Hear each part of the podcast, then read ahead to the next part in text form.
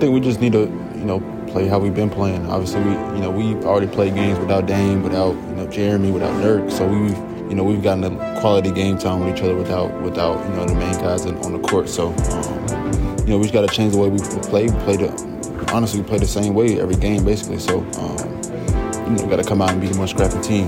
We got to be, we got to be hungry to win, especially against good teams like Milwaukee and Cleveland. And, you know, I mean, obviously Brooklyn beat us as well, so we need to, you know, go in there with a hunger as well to, to get our win back. But um, and then close it out, you know, with the Knicks and stuff. So it'll be a, it could be a great trip for us for sure.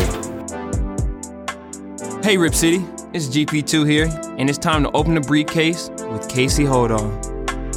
Greetings, Blazer fans, and welcome to the Briefcase, Episode 8 of the briefcase. I am your host, Casey Holdahl, Trailblazers.com, and this is your semi weekly, semi updated podcast covering all things Portland Trailblazers, Rip City, and beyond, though we don't actually do a whole lot of beyond just yet. Maybe some point we'll get to some beyond stuff, but for the most part, we're sticking to Rip City for the time being, which makes sense considering there is much going on in Portland right now in the world of basketball. You just heard Anfernee Simons talking about what the Trailblazers need to do to get back on track as they head out on yet another November road trip, four games, seven nights, all through the Eastern Conference over the Thanksgiving holiday weekend weekend. We're going to talk about that. We're going to talk about injuries. We're going to talk about Damian Lillard. We're going to talk about where the team is at on this edition of the briefcase.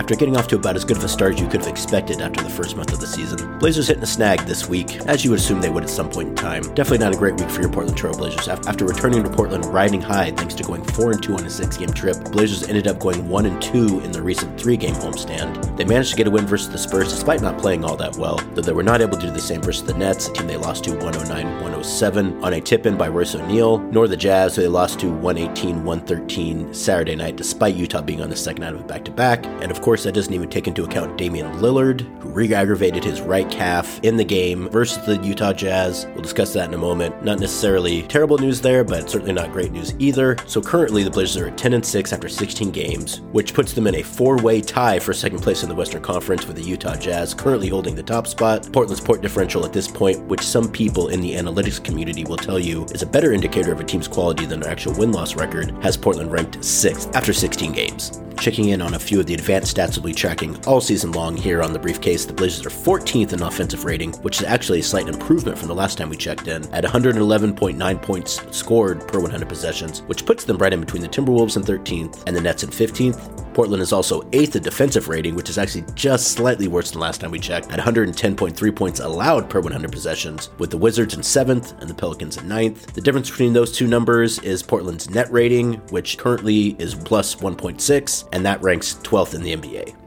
And on the betting front, an even more difficult week than on the wins and losses front for the Portland Trailblazers, as they failed to cover in any of their three games this week. Blazers are 11 and 5 versus the spread this season, and as I mentioned, their last three games they failed to cover. They lost to the Jazz when they were favored by four and a half points. They lost to the Nets when they were favored by two and a half points, and even though they beat the Spurs, they were favored by eight and a half points, and they only won by seven. Ergo, they did not cover. So a rough week on the betting front for your Portland Trailblazers, or the people that are betting on the Portland Trailblazers, I guess I should say. And even though we'll talk about it a little bit more in a minute, the Blazers are eight and a half point underdogs for Monday's game versus the Bucks in Milwaukee. In recent news, as I mentioned a moment ago, the Trailblazers fell 118-113 to the Utah Jazz Saturday night to wrap up a three-game homestand at Moda Center. Portland has now lost two games in a row for the first time this season after dropping the previous game to the Nets, as I also mentioned, and have lost three of their last four games. After jumping out to an early lead, only to see it evaporate by the midway point of the second quarter, the Blazers found themselves trailing by as many as 19 points in the third quarter. Once again, Portland making a habit of getting down double digits in games and then really having to fight their way back, which they did once again. Another rally for the Trailblazers, as they've done in basically every single game this season when they've gone down by double digits. And the result of that rally was that Portland even held a one point lead late in the fourth quarter. The Jordan Clarkson would score eight straight for the Utah Jazz to tilt the scales in their favor. But while the loss was bad enough, losing Damian Lillard to another calf injury added insult to the evening. Dame asked out of the game in the third quarter and did not return, and an MRI taken later the night would show a grade 1 strain to the soleus muscle in the right lower leg. That's the calf area basically, so same calf, Slightly different injury for Damian, as the last time he had this issue a couple weeks ago caused him to miss five games. He's going to miss some games now. Let's hear what Damian had to say after the game versus Utah about the injury and also about where the team is at right now in terms of their mindset and just some of the difficulties that they've had during this now completed homestand. Just irritated, irritated. Um, I mean, it wasn't a build up. I, I, haven't felt it since the first time I strained it, and um, took a shot. I started running back, and I just the first time I heard it, I felt it when it happened. This time, I just took off running back on defense, and I was just like, "What's that?" You know, it just felt like it tightened up, and um, ran back on defense. We came down on offense. It was a stoppage of play, and I kind of just started to push on my toes, and you know, it wasn't just like it was getting tight. I can tell that it was irritated, and you know, I had a conversation with myself, like, you know, I want to see how I feel, but, you know, after sitting for two weeks, I didn't want to go out there and, and do the same thing over again. So came out and let them look at it, and, you know, that was it. The only thing that, that came to my mind was, you know, I can tell that it was irritated. It wasn't like a new thing. I could tell it was just, I irritated it. I didn't want to make it worse and then be in the same situation I was before, and, you know, that was it. I mean, it's frustrating, man.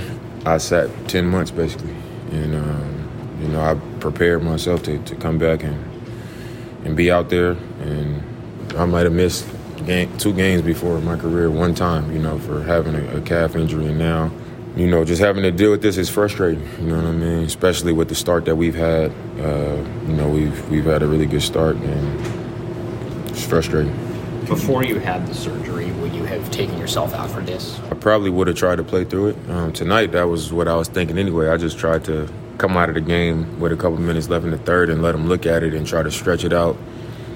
And then, you know, maybe go back in the game. But, um, you know, they was just like rubbing around, doing like some type of treatment.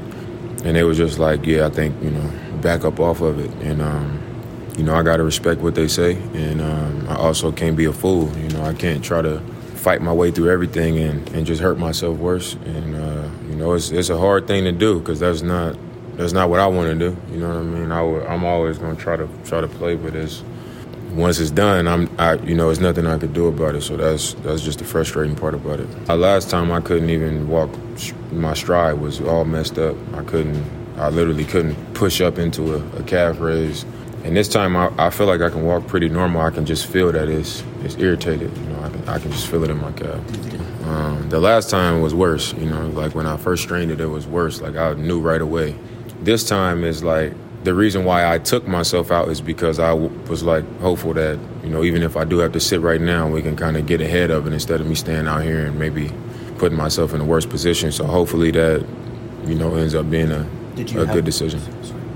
No, I'm not concerned. Um, you know, I think this is part of it. You know, you we've had game winners. We've you know won tough games. We've won road games. We you know we've had a good start. You know, ten and six um, with a tough schedule. We've played a lot of good teams. We've had a good start, but I think that what you got to look at is we're not the only team dealing with this. You know, it's a lot of guys around the league that get banged up, missing games. You know, and that's that's part of it. You know, injuries happen. You know, you have uh, games where you don't perform as well. You know, things don't go well. Tonight, I thought we competed. We just didn't make shots. We got a lot of shots that we we always get. We just didn't make them. So I think it's it's just part of the game. And I think the teams that are able to deal with these moments and keep pushing forward and not let it you know, wear on them to the point like you saying, you know, are you concerned or what do you say to the fans? Like it's not that deep.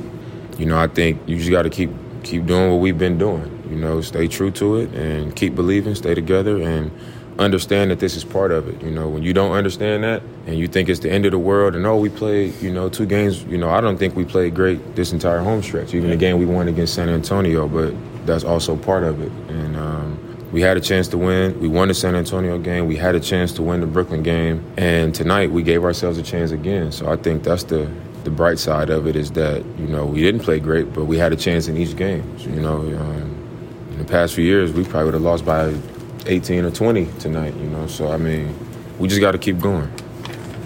So there you go, a little perspective from Damian Lillard. And I wouldn't say he's I don't think he's concerned. I think he's frustrated right now. I just think that this is not what he was envisioning when he decided to have that surgery last year. His hope was to be able to come back, really hit the ground running, having all that time off to rehab and get his mind right, and then to have these kind of small things here and there, these these small soft tissue injuries, which are some of the most difficult to deal with. You just have to be so careful with them that you can't really play through them like you could an ankle or something else. And I mean, and heck, Damian played through that core muscle injury for four seasons, and I, I know that there's probably a certain part of him that feels like, well, hey, if I could do that, why can't I get through this little calf injury I have? And You know, I, I know the team is going to take things real slow with injuries this year. I thought Sean Highkin had a good post talking about how careful they're going to be this season with these kind of issues, whether it's Dame, whether it's Gary, whether it's Shaedon, whether it's Nurk, whether it's Keon Johnson. They're really going to make sure that they're not putting anyone in a position where they're going to be injured long term. So, considering that, not at all surprised to hear the team say that Damian is going to be reevaluated in one to two weeks, meaning that at the bare minimum, he will not play on this four game road trip. And again, a caveat there that that that's just for being reevaluated. That's not necessarily for returning to play. Though Damian did come on the road trip, as did Gary Payton II, by the way, as well, who also is a few weeks away from being reevaluated again. So maybe those timelines line up, yet to be seen, but we know that both those guys will not play on this trip, but both guys are on the trip with the team. And speaking of that trip, the Blazers are back out on the road to play four games over the course of seven nights, starting with a Monday night tilt versus the Bucks in Milwaukee, 5 o'clock start time on Root Sports Plus and on Rip City Radio 620 AM. After that, it's on to Cleveland to face the Cavaliers Wednesday night, after which the team heads to New York City for Thanksgiving on Thursday, a game versus the Knicks on Friday, day off on Saturday, and then a Sunday matinee versus the Nets in Brooklyn before taking a cross country flight home for one game to host the Clippers, and then heading right back out for two games over the course of four nights, starting with a back to back versus the Lakers. So, a tough end to what was already a very difficult month in November. Blazers are going to be doing it without a number of their key players, but they've been able to have success this season on the road without some of those guys already, anyways. Does that mean they'll be able to do it again on this trip against some very good competition? That is yet to be seen. And we'll see that over the next couple days, and we'll talk about that the next time on the briefcase. Thank you so much for joining us on this edition. Please, if you could, like and subscribe to the briefcase. It would save me a little bit of work and it would do my heart wonders. We'll talk to you next time, probably from Cleveland, perhaps from New York City. The holiday does throw a bit of a kink into the scheduling of the podcast, but we'll get it figured out. So whether it's in Cleveland or whether it's in New York, we will talk to you again soon. We will see you online. Trailblazers Bucks Monday night. So thank you for joining us. We will talk to you soon. Take care. Travel safe.